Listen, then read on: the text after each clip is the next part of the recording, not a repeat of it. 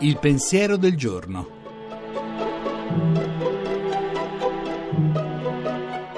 In studio Suora Alessandra Smerilli, docente presso l'Università Auxilium di Roma.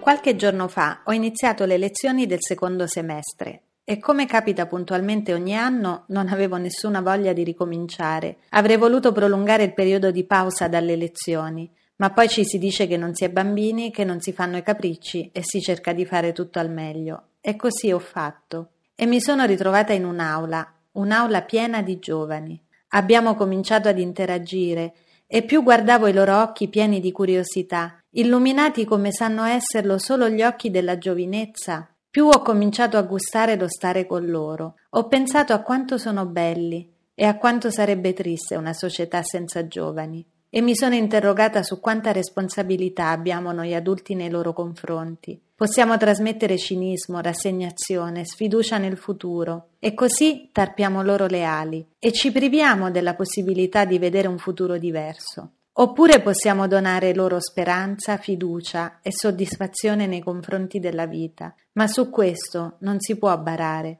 Per far illuminare gli occhi dei giovani dobbiamo aver noi sperimentato quello che desideriamo trasmettere la speranza deve essere fondata, la fiducia deve basarsi sull'esperienza e per far questo è necessaria coerenza di vita, ma soprattutto bisogna credere che i giovani possono cambiare il mondo. La trasmissione si può riascoltare e scaricare in podcast dal sito pensierodelgiorno.rai.it.